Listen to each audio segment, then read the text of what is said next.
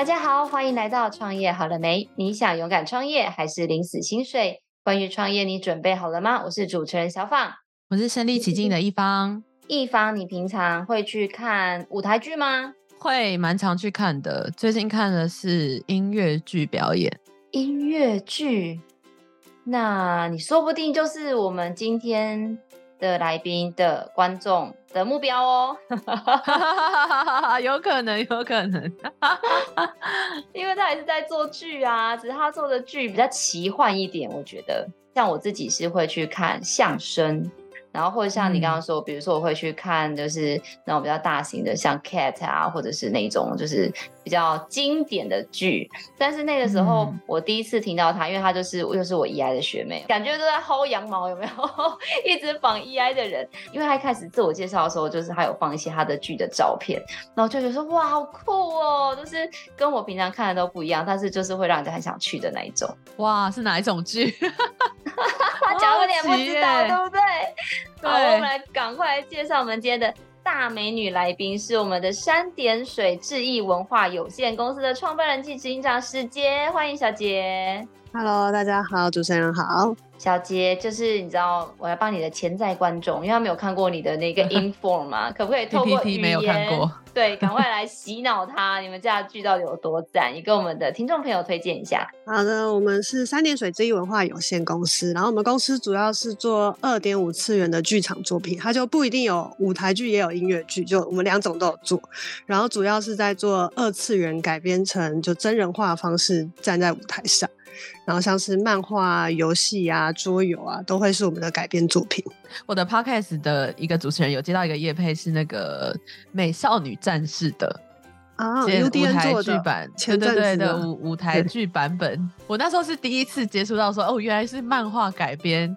哎，它是动画改编成就是实体表演的。对对对，我是那时候才知道说，原来会有这种形式。对，在日本非常红，然后现在是我们在做，在台湾做。那想要问一下小杰，就是我们知道很有名的这些漫画，很多都是日韩的一些海外的漫画或欧美的漫画。那以你们三点水来说，你们在挑选这个作品上有没有一个什么样的方向或原则，或特别喜欢什么样的作品呢？因为我们就觉得我们都已经在台湾做，所以我们主要都会找台湾的作品，所以就一定会找台湾的游戏或台湾的桌游或台湾所创的。呃，漫画漫画家是台湾人，这样。然后如果可以的话，我们也会再选的更深一点，就会是可能有台湾的文化元素或台湾的历史背景故事在故事里面，就可以让更多人顺便再同再回到台湾曾经发生的故事里。那可以跟我们举一些最近可能比较相对知名的一些剧场表演，跟我们分享一下吗？我们近期的话，我们自己是在正在做台北大空袭，然后刚前阵刚在台北演完，然后我们下周要去高雄演出，就是十二月的第一周嘛，在高雄威武演出。近期的话，近期其实以剧场表演来说，也是蛮多作品在跑的，不管是音乐剧还是舞台剧，然后有原创作品，也有改编作品，都也蛮多的。所以要我推荐的话，当然是推荐我们家的作品哦。那小杰，因为听到这个表演类的这个创业，不免就是你知道台湾啊，我觉得台湾人对于艺术或创作或表演。我觉得他并不像国外这么舍得花钱，可能我觉得啦，就是在国外看一场剧啊，或者是在歌剧院，票都是上万起跳。但是我觉得在台湾人的可能，我不知道是什么原因，但 是在预算的配比上，可能就常常没有这么舍得，所以常常听到这种艺术的。创业类型都会觉得哇，会不会很辛苦或之类的？那不知道以三点水来说，你们因为要投入很时间拍演这个剧啊之类的，那你们主要的营收的来源跟经营的模式又会是怎么样呢？主要是三个，第一个是票房收入，第二个是其实就周边商品的收入，就是我们应该已经算是。剧团就台湾剧团、现金剧团最爱做周边商品的一个团队，然后第三个当然就是我们一定会申请就相关补助或相关的赞助，让就是有办法可以做出更多自己想做的东西。在收入票房来看的话，其实我们蛮会抓高价位的给大家，但也有很低价位的，就是将近七八百你就可以进场看一出戏。那如果有折扣折下去，哇，五六百都可以直接看一出戏，跟最高金额的电影票是差不多价钱的。对，然后我们也是希望可以就是有更多的观众可以走进剧场来看我们戏。那此外，周边商品的部分是真的是什么都做，就是各种都做。节目册啊，各种类型的，像吊饰也有，然后衣服我们也做了一堆衣服，就是希望可以大家不管是进剧场感受一下整个整体氛围外，也可以带一点东西回去。那我也超级好奇的，因为刚刚有提到说你们是从例如说漫画、游戏、动画去改编而成，变成实体的一个表演。那我就超好奇到底是怎么改编，因为我就想象如果是动画的话，应该会有很多特效。或者是很多飞来飞去的东西啊之类的，嗯、但是你们是怎么样去把它落地变成实体，然后又不能脱离原本原作太多的一个呈现方式？你通常是怎么解决的？我们主要都会在创作期跟创作者们讨论到底这次要怎么改编。像是一九年的《渔港基隆》的时候，我们的改编方式就会。当然是以人物主角为故事走线，然后背景整个故事就是样子，舞台上的样子也会是你本来玩游戏的长相。但到今年，我们因为是在改编桌游，所以桌游的那个想象广度其实更广。然后外加刚好那个桌游今年也改了电影，所以我们就用电影的故事线。然后但其实所有的演员他们都是玩家，都是桌游玩家。他们在舞台上玩这个桌游玩一玩之后，然后每个角色会掉入他的故事线里面，所以有一个。个人可能是玩家，他也是那个角色，就是掉进那个故事线的角色里面，然后让大家有那种好像让观众走进剧场的时候会觉得，哦，我好像是那个玩家，但我也是那个故事人在走那个故事线，这是一个奇幻穿越剧的概念呢。有点像穿越剧，对，它就是穿越剧。看那个短影音看一看，就是什么呃，走路走一走，什么撞到一个什么，然后就突然在什么清宫里面 醒来的那种感觉。对对对，然后连动物也可以，就是那个人可以本来是可能是主持人，然后他掉进去之后，他变成一只狗，所以我们会让那个事情发生在舞台上。哦、那小杰，因为刚刚你讲的，不管是这些原创的漫画、动画，或者是刚刚讲的是桌游，那你们。呃，会是怎么样来跟这个原创者配合呢？因为像我知道。有的时候，像我们什么小说要改编成这个电影，就会说要买书籍的版权嘛，或者是有的是什么授权合作之类的。那到底在这个二次元舞台剧的这个世界当中，你们会是一个怎么样的上下游或合作的关系呢？先是确定要找哪一个作品，然后再直接去谈版权，然后有点像是 IP 改编。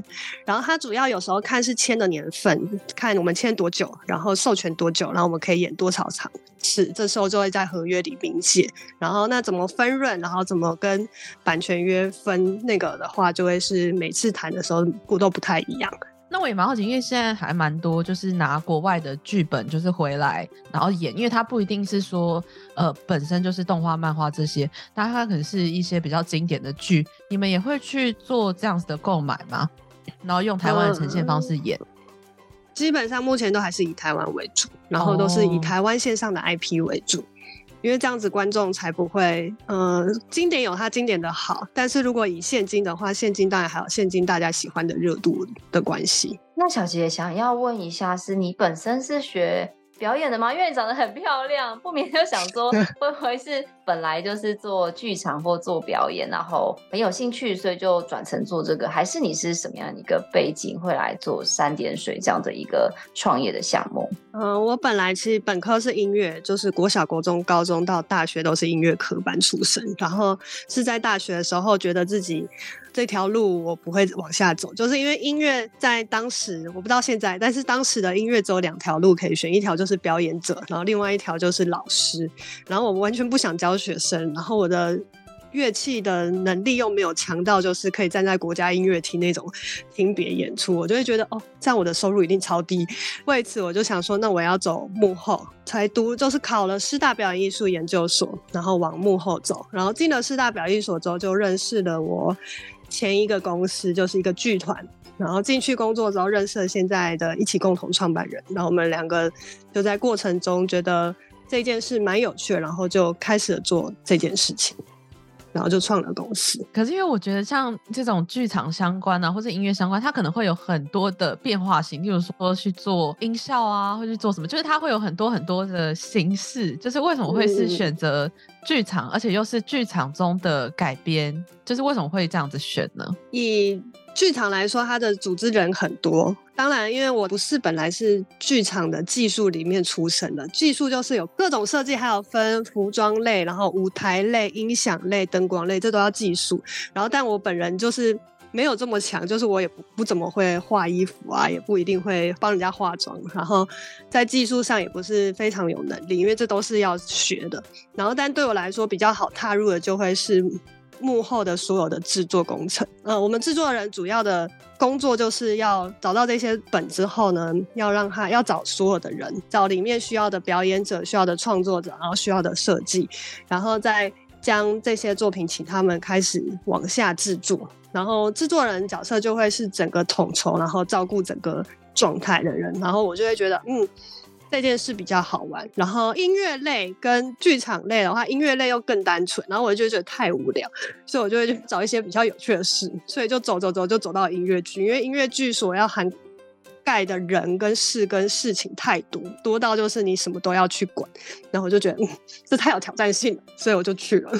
这怎么听起来有点受虐的性格？人家不是创业都是 哪里简单往哪里去吗？怎么会有一个创业家是哪里复杂往哪里去？很有勇气。对、啊，那小杰，因为你刚刚讲的是说，呃，因为这是一个很复杂、觉得很有挑战性的工作，然后又提到你有一个跟你很信赖、有很有默契的伙伴。那因为像我觉得易方很厉害，像易方就是一个人创业，倍儿棒。就超强，因为我也是有一个让我很信任的认的 partner。那我不免想要好奇，想要问一下，就是像你跟你的 partner 是怎么样来确立一个分工的默契，或者是说你们在这一路上有没有哪些精彩的故事可以跟我们分享？我们两个，因为他我主要是非技术类的，就是我都是制走制作的。然后，但他本身以前是做过舞监，然后他也去过日本，然后也做过二点五相关的。背景的人回来的公司分工上的话，我们就会比较像是我是管营运，就是管公司的内部大小事，然后管钱，然后管整个呃的状态。但是他就会比较管是制作方，就是我们到底要找哪些作品，要不要做成。舞台剧、音乐剧，这个都会比较是他在处理。嗯、因为我们最刚开始前期的话，我的制作的能力没有那么好的时候，前几年其实主要都是由他在 cover 所有的制作，然后是在近几年的时候，就是越来越变相，我们两个都一起在做制作人这件事。对，然后我们之前哦吵过架，很常吵，现在已经不常吵了，现在已经蛮 OK 了，因为也是第四年、第五年了。在刚开始那几年，因为工作分工上，尤其是因为我们本来的。我们认识的时候，他是制作经理，我是执行制作，然后所以我们有点像搭配的状态，或有时候他是比我高的状态。但是，呃，我们创公司的时候，我是负责人，然后他不是负责，他只是共同创办，所以我的位置就会往上爬，所以变我们两个就会变成是一个很微妙的关系。然后，所以我们两个就。当时就为了要找到平衡跟找到吵，或是因为在工作上每个制作有时候他在我上面，我有时候我在他上面，所以我们就会为这个平衡的问题就是吵了一阵子，但是也没有大吵，就是我们都把事情都会讲开，所以我们就找到了一个共同平衡的状态，然后继续走下去。那所以我会知道说，很呃，像剧场会有很多刚刚你提到的角色嘛，例如说灯光啊、呃美术啊，然后舞间这些等等的，所以你们是会有一个固定的团队，然后。每一次就是这样子固定的团队去负责这些专案或是剧场的表演吗？还是说你们其实是配合的方式都是以接案的方式，就是 by case by case 的状态？呃，公司主要内部四个人的话，就是只要每个制作一定都有四个。但是如果下面的人的话，是看蛮看每个作品，因为有些作品适合某些人去改编，然后某一些作品不适合某些人用。然后尤其还有时候就是某几个演员不可以跟谁搭在一起啊，谁跟哪个设计师跟哪个设计师。不能搭在一起，这都是要看的。然后，所以就会变成我们在每次作品上都要好好的那个确认每确定每个人是谁。然后外加如果从像这几年开始作品开始叠在一起，就是有的是要正在走巡回，然后有的正在走刚开始刚开始创作起的话，就会变成我们的人就全部不可以打在一起。不然就会全部会出事，一个人就会忙一堆事，对，所以才变成近期就是我们两个是制作人，然后我们下面带的人可能有一些是一样的人，但有些人会是不一样的人，这样才能让作品继续往下走，对。然后，如果以目前业界的剧场的人来说的话，基本上大家都是 case by case。就像如果我现在是我这间公司的负责人，但是我还是可以出去接案子，就是我们公司或是我们互相是不会 care 这件事情的。那小杰，因为毕竟说到万事起头难嘛，因为你们的公司到现在已经。哇，成为那个五年活下来的百分之一，真的超厉害的。那有一点想要跟您请教，就是回首这五年来，你有没有觉得，就是什么事情是让你觉得最辛苦的，或最难克服的？但是你们就一路走过来了。最辛苦、最难克服有两件事。第一件事当然钱，然后第二个件事就是人。第一件，因为刚好我们遇到疫情，就前阵子的疫情，其实刚好我们是第二年又第三年。然后在第二年的时候，我们刚好是一个很漂亮的 IP，然后那个 IP 也是真的让我们就一气喔，就是大家认识我们，然后也是。就是真的赚到钱的那个 IP，然后但那个 IP 当要走巡回的时候，就是疫情影响，然后整个取消，所以就让我们直接从天空，然后直接掉到地下，然后要起来的时候，其他作品都没有那么漂亮，所以就还在慢慢往上爬，到了今年才真的有再起来这样，所以在金钱上压力对我们前几年是最大最痛苦的，近几年的话比较像是很努力的在处理人的事情。因为每个作品就是人很多，然后所以会需要跟很多人在接洽跟沟通上，然后这个沟通上对我们来说就蛮辛苦的。因为我刚好我的共同创办人是一个对人这件事会害怕的人，就他不敢讲那话那种，所以全部都会回到我身上。然后或是因为有一些压力上的关系，然后大家对于人这件事都会很害怕，因为就是希望可以保存好的关系，但是又要跟他讲清楚。对，这在剧场是有点困难，因为我们跟每个人的关系都很好，但是你却要用合约，或是用一个非常准确的时间或钱去跟他讨论的时候，又是另外一件事。那我就好奇，在就是呃，实际上执行表演的过程当中，就是有没有一些，例如说从一开始接触到这个动画，或者一开始接触到这个就是游戏啊等等，就是你们很喜欢，然后到签约，然后过程中有没有发生一些特别的火花？后来可能成效又很特别，就是有没有像这。这种比较特殊的案子，可以跟我们分享一下。刚好你问的时候，我刚好忽然想到一件事，就是我本身其实不是二次元的观众。最刚开始，就是我还没创三点水之前，其实我不是超级二次元传众，就是我不算是很常会看动画，然后很常会看漫画。那是因为。我是被我共同创办人影响，就是他每一周开清单，哎、这周有什么新作品看一下。我说好啊，我看，然后我就很认真开开看到后面是我，会先看，然后我跟他说，哎、那个好好看。他说啊，我还没看，就变这样。然后 最近觉得很有趣的作品吗？嗯，我想一下。今年台北大空袭的话是有让我们意想不到啦，就是因为台北大空袭的本来我们最刚开始来讨论的时候，它很容易会回归到跟我们之前作品很像的模式，刚好一个导演跟舞蹈设计的时候，他就说了一句说，哎，还是我们用。就是 Come From Away 的形式，Come From Away 是一个就是百老汇的一个作品。他说，还是我们以那个形式来做做看。他的方式就会比较像是，就是全部演员都会在舞台上演出，但全部演员都是主角，但也都是配角。他这一场是他的话，其他人都是配角；然后另外一场是他的话，另其他人都是配角。这种方式在台湾很少见。然后又刚好我们也是史实故事的时候，在这个就是火花上，其实就是做出来的成效也很好。那小杰，因为。呃，就像如你前面所说的，其实感觉三点水这样子的一个制作公司，或者是所有的制作公司，我觉得都是一样。就是比如说，我们今天呃要做一个电视剧的改编或电影的改编，我们常常都会去判断我要花多少钱去买一部作品。那当然就是牵涉到这作品，不是我今天要买一个不知名的漫画，跟我要买《海贼王》，我相信那个价格价差很大。那对于你们来说，像您是一个 producer，你是怎么样去判断这个作品会不会中，或者是你有什么决心，就说有我就是要买它，可不可以跟我们分享一下，你有没有一些内部的美感或你个人选择上的喜好呢？当然是个人喜好也会是一部分，像是呃。前面都不说，我们未来也可以直接说。就目前我们有在看一些 BL 作品或是一些漫画作品，然后因为他的近期的漫画的作品越来越多，然后近期漫画作品因为他的平台也多，所以就会变成台湾的漫画家有很多的机会可以就是被人家看见。然后尤其文策院近期也做了很多，就跟那个漫画的一些就是有点像是让他们更多机会给人家看到。然后这时候我们就。就有机会也可以看到他们。然后，因为在这路上，因为这作品太多，然后我们要选的时候，我们当然就是选自己喜欢的，所以我们就会很尝试。我跟我的共同创办人，我们俩看一看，就说：“哎，这个很有趣，这个改编起来很好做，应该会很好做，感觉应该很喜欢。”这是第一点。然后，另外一点，我们就会直接问对方说：“你们的 TA 是谁？”就是它的主要客群会不会跟我们的客群其实是差不多的？因为近期这几年的发现下来，三点水的客群都是非常年轻一辈的，就是十九岁到三十岁的这段年轻人，然后女性偏多，男生也有，但女性偏多的的客群，所以我们就也会找。比较偏向这一类的作品，然后让我们的观众可以接受这一类的作品。我在想，就是不同专案的那个判断可能不一样，就是有些中，有些不中。那通常你们会去怎么样去分析说，哎，这一次的 A 票房为什么会这么差？你通常会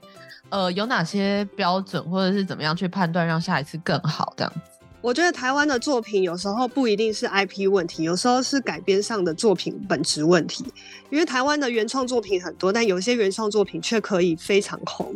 就譬如《劝世三姐妹》前阵子很红这一类的，就是他们都是原创作品，但是他们却可以很红，就代表他本或是他本来内部就有吸引很多观众的东西。对，所以当改编完之后，我们会是看演出完的第一场，就是第一个首演完之后的观众反应，就会知道这个作品有没有机会走下去。就是如果第一场的观众反应非常好。那我们就相信他有机会往下走，然后这时候我们就会看隔天可能会演两场，然后在第四场可能这周就这样演完。那你就会看第二场、第三场、第四场的票房有没有直接往上跑，因为有时候现在观众很常会看啊，第一场大家反应好好，那我去看一下，票房就会直接从可能我们入座率八十好了，然后直接飙到九十几，这就代表着观众很有兴趣，然后跟观众很喜欢。那我们就会觉得这个 IP 有机会，跟这个 IP 一定可以再往下走。那我们要怎么结束它的话，IP 结束基本上，像我们也可以看，我们有一个作品叫《自由心证》，它就是第一版的时候是全卖完，就在五秒钟就五千张票卖完的那种。然后到了今年的时候，我们加演了，它有点像外传版本。我们本来有十几个演员，然后我们只挑了四个演员来演。小戏，然后所以第一版的时候就是也是一样，就很快就卖完票。但到第二版的时候，那个票就跑很慢，所以我们这时候就会知道，嗯，差不多了。对，再做下去，嗯，我们就会赔钱了。那小杰，因为你刚才前面有提到，就是说你们跟每个作家签的合约啊，比如说授权的时间长短都不一样，可是你要等到他演出第一场的时候，你才知道说，哇，有这种爆品，或者是啊，糟糕，好像好像好像好像。就是会赔钱 这样，那你们是一开始是怎么样？比如说我会预设说，哦，这个剧我就是跟签半个月的授权，或是我这个剧我就是很有信心，一下就拿下三年的授权，然后预计要演个，比如说一百场、两百场，会是什么样这种设定的状态呢？基本上我们会签两到三年的时间，因为我们做一个作品从。嗯，申请场地到创作到真的搬上舞台，基本上都要一年的时间，然后后面才有办法一直调整，然后才开始做。现在我们就已经在看二零二五年的作品，对，因为它的那个制作时程还是需要一点时程，尤其现在台湾的场地关系，就是一年前就要申请，然后。如果要看作品本身，要先看演员的数量适不适合大舞台或是小舞台。因为有些小作品就是可能三到五人就可以在一个小场地，一百多人或不到一百人的场地就可以演出。那这种演出的话，基本上我们就会拉很长的战线，就可能会拉三周啊，或是五周这种，我们就叫长销式演出。这样的话才有办法在。就是可能到第几周或第几周的时候才有办法回本。但如果以大场地的话，就是为座位数五百人起跳以上的作品，那就会是中大型演出。那这种作品的话，在台湾现在目前都是做一周演出，然后一周完之后可能去巡回，巡回完之后再回到台北的这种演出方式。对，所以签约的话，以我们看 IP，我们会先看他本来到底是演几个演员，然后再决定尺寸大小。然后基本上都是签三到五年，因为我们不确定他后面到底怎么签。那约有些的签法是签，可能我今年要演几场。或者是我签法就是那给你三年的授权，然后你要演几场都可以，只是你每次演出就要跟我讲，然后就是看票房收入，然后分多少要还给我，就这样。我觉得刚刚这样子一路访问下来，就是到现在大概访了半小时，我觉得小杰你的工作超复杂哎，我不知道一方你有没有觉得，感觉真的要懂超多，你要懂制作，还要懂营运，然后票房什么，这各种东西。对，而且我还觉得我还没有很多都懂，我还要靠别人。小杰，你这样子一路以来啊，你觉得以你自己来说，因为就像你刚刚说的，你从科班一个音乐家出身，因为像比如说我知道很多纯音乐的，可能比如说主修钢琴、副修小提琴，他可能从七岁。或者是小学四年级进音乐班，可能从七岁学琴，小学四年级十一岁进音乐班，一路以来可能大学到二十二岁，甚至念完研究所，你的人生大概有五分之四或三分之二的时间，全部都跟乐器谈恋爱。那但是你现在做的一件事情是非常复杂、高度整合，而且要面对人的事情。你在这一路走来，你是怎么样？调整自己心境上的转变，跟让自己去呃面对这些困难呢？我到现在还有在拉琴，就是他当我是我的副业，就是我久久还是会去拉个琴去表演一下。对，就是他还是留给我。然后我一直觉得学音乐这件事对一个人格特质是有帮助的，因为我可能会多很多，就是呃耐心。或是对于一些可以自己独处的时间，我可以多很多，因为我们平常就是要跟乐器独处嘛。那我自己可以独处，我可以自己完成很多事情。对，所以我觉得学音乐这件事是帮助我的。然后。嗯、在心境上转变，其实因为我要考大学的时候，我就知道我自己不会走音乐这条路，音乐只是帮助我升学而已。超就是超级蛮确定，它是帮助我升学，因为我知道我就是只有音乐这个技能，所以我如果要考到好一点的大学，我只能靠我的音乐去先让它考到好大学。那未来怎么走，我就要在大学的时候想办法离开这个圈子。所以我在选大学的时候，我就选一个就是什么科系都有的大学。让我可以有机会去辅系，或是学一些其他科系的东西，然后到研究所，我才真的是离开了。真正的音乐圈，然后到了表演艺术研究所。很好奇，想问，就是你在大学，因为你刚刚提到说，你很明确就已经知道说，在音乐这个部分，可能比较不会是你未来发展的一个目标。那你在大学的时候，或者研究所的时候，你有什么样的累积？是参加社团吗？还是说你是以哪一种方式去接触其他剧场，或是你探索到自己的兴趣？因为一开始一定不是就是确定说我是要剧场嘛，一定会有很多很多的探索。就是你那时候是怎么样去找到自己最喜喜欢的东西。我大学的时候，大二的时候，我是音乐系系学会长。文化大学的系学会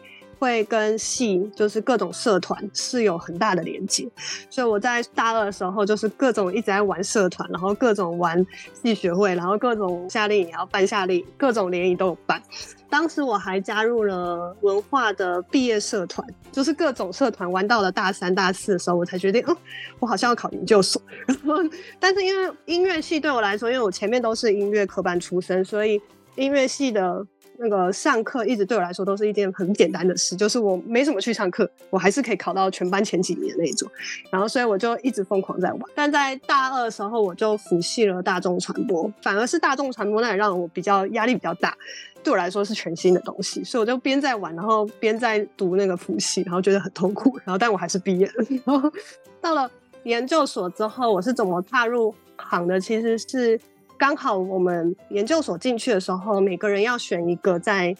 制作上的职位，就是我们进去就要先决定好你下半学期的实习你要做什么，就会有列一堆职位，譬如制作人啊、执行制作啊、票务啊、叭叭叭各种行销啊、行销人这种。然后我就觉得，诶，票务好有趣哦，我完全没有碰过票务这件事。然后所以我就直接选了票务。然后因为票务也一个人，所以我要自己工作。然后就刚好上一届的学姐就来问说，哎。今年谁选了票务啊？然后我就说，呃，我选了票务。然后说我有一个工作，然后也是票务工作，你有没有兴趣？哦。然后我就说，哦，好啊，去试试啊，反正我都要做了，多做几样也不是，反正它是差不多的意思嘛。然后我就接了，然后我就真的就接了我的第一个工作，就第一个剧场工作。然后我就一直待在那个剧团，然后各种工作，我就从票务，然后到因为他们他们剧团缺执行制作，然后就问我要不要来当试试看执行制作，然后就爬到执行制作。哎、可是在这个转折中，我超级想要知道，因为。嗯，因为其实这个节目上我们访问多非常多创业的人嘛，那我们身边也有很多人想创业。然后这个节目你知道为什么叫创业好了没吗？因为很多人都会说我要准备好了才要创业，但你问一百零一个创业的人都会跟你讲，当年如果准备好想清楚就不会创业了。但是你很想要问小杰，就是你怎么会在那么年轻的时候，因为像我知道你知道现在还是很年轻嘛，怎么会想在这么年轻的时候决定离开公司，然后自己砸钱，因为做剧场很花钱啊，很多东西就像你说的制作，从买版权到租场地到培训，要一整年你才会有收入哎，怎么当年这么想想不开，去去创业呢？我觉得就这么说，就是一种是缘分，因为就是刚好缘分到了，然后时间到了，然后。我在研究所的时候，给自己的目标是我三十岁，我想要，因为我台中人，我想回到台中，然后做，呃，我家里我爸爸妈妈是做公关公司，就是标政府标案的相关类型的公关公司跟策展公司，然后我就会觉得。那我希望我可以在这段日子到三十岁的时候，自己的目标是希望我三十岁的时候回到台中，然后开了另外一个公司，但是类型跟我爸妈很像，但是会是做表演艺术相关，就是我在进研究所的目标。然后在了这路上之后，就发生了这些事情之后呢，遇到共同创办人，然后他当时想要做叫做渔港基隆的时候，因为台湾的制作公司需要很多的剧团名字，或是需要有公司名字，你才有办法申请场地才。可以申请补助。其实，在前期过程中，我们是到处借别人家，就是用人情，然后借别人家的名字，然后来做这件事。然后做一做之后，我们两个就想说，也太辛苦了吧。这时候，就真的是爸爸的一通电话，很可怕，真的很可怕。就是爸爸一通电话打过来，就说：“哎，那个，你最近在忙什么啊？然后，如果你想要开公司哦，那个那间房子你就直接拿去用吧。”然后就说完之后，我就回去，然后。很认真的思考了一下，然后我们真的就没想太多，我就直接问钟总同事，还是我们就直接开间公司？他说：“哦，好像也可以。”然后我们就开了，就这样。最刚开始真的就很简单，就这样子发生了。然后到了第二年、第三年才发现，哎，这件事是真的可以做，哎，所以才。越来越认真在就是做这件事情，所以你看这个节目名称是不是取得很好？只是想清楚，不要想太多，缘分到了自然就会有了。那小杰，你公司到现在也很多年了，你觉得啊，你们可以走到一路走到现在，就是尤其是走表演艺术这一条，就是一般社会大众都觉得很不容易的路，因为它毕竟就不是卖吃的啊，不是卖什么食衣住行，就是不是那种。感觉人生没有会死的这种娱乐产业，那你觉得你投入了这么多年，你觉得这一行最重要的能力或核心会是什么呢？这一行就像你们说的，就是真的是一个嗯，不一定要有，但是好像可以有的一个东西。然后我们主要最希望的也是让它剧场可以商业化或是正规化，就有点像是我的百老汇这样，我们可以让它有一个很漂亮，让大家都有一个是很舒服的工作环境跟很很舒服的制作环境。所以我们在创公司的时候，真的不是创剧团，是创公司。然后希望可以让制作这件事是非常的有正规跟，然后所以我觉得在这一段日子一直给我最大的应该就是。嗯，坚持自己所想做的事情，就是我们非呃非常需要有非常强烈的除了热情以外，你也非常的需要知道自己到底要的是什么，不然你很容易做一做做啊，好累啊，好了算了啦，这种很常在我们我们身边发生，然后很长就是。可能没有任何的回馈，没有任何的观众反馈的状态下，可能就真的就会离开了。所以我觉得坚持或是信念，在我们这一行蛮重要的。因为像我以前就是大学的时候，我也超爱剧场。我自己其实，在选选科系，大学科系的时候，我是先选了北艺大的剧场设计系，但是 没有上，所以。我就跟剧场从此就是哎、欸，就是就是脱 脱离掉了，这样就是我我就是没有办法那个进去。然后大学的时候就是也还是其实不忘剧场，所以就也进了那个就是剧场的社团，然后也担任很多职位啊什么的。所以我觉得我我我本身就是对剧场还是会有一定的憧憬。我相信很多人就是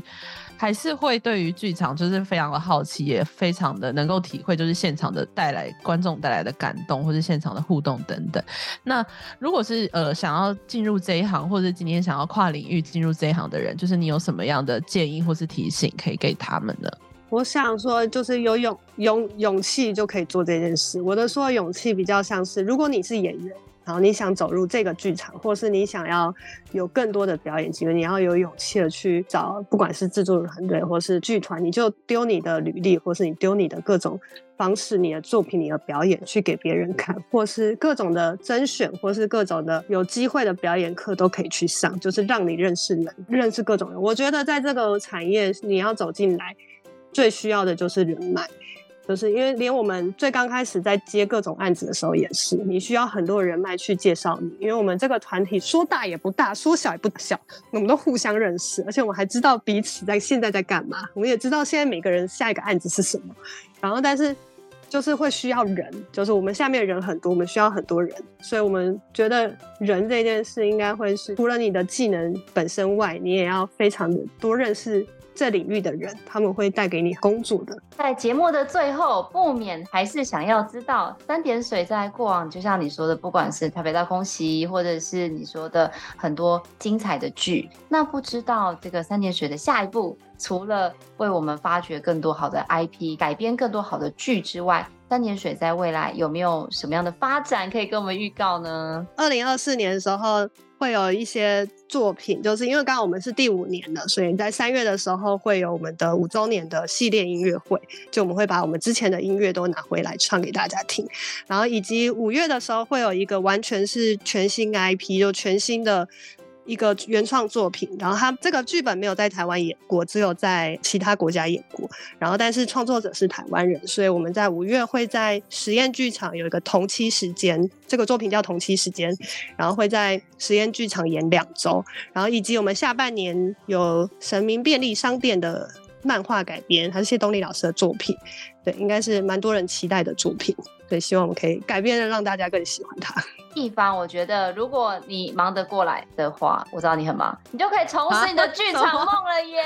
刚不是我说要勇敢投履历，我有太多梦想要完成了。你还那么年轻，你可以的，好不好？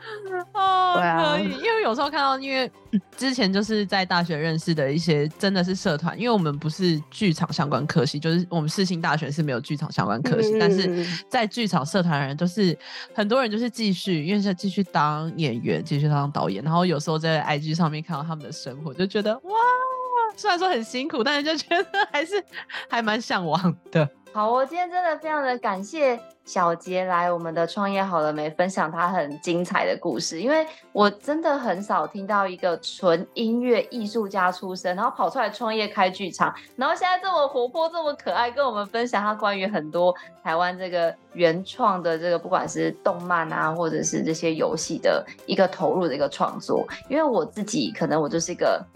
比较爱赚钱的人，我就觉得这件事情真的需要刚刚说的，需要很多的热情，需要的坚持，才能够继续的再做下去。然后也很开心听到小杰分享他的故事。那如果大家对于我们的三点水创作的剧或者他们更多的作品有兴趣的话，我们也会把这个三点水相关的资讯放在下方的资讯栏。大家如果有需要的话，都可以跟我们的三点水或者我们的小杰来做联系哦。当然，如果你对于这个剧场的工作或进入三点水工作或者跟他们合作很有热情的话，小杰刚好特别说，勇敢的丢出你的履历，我们相信也很快可以看到大家更多精彩的作品跟连接哦。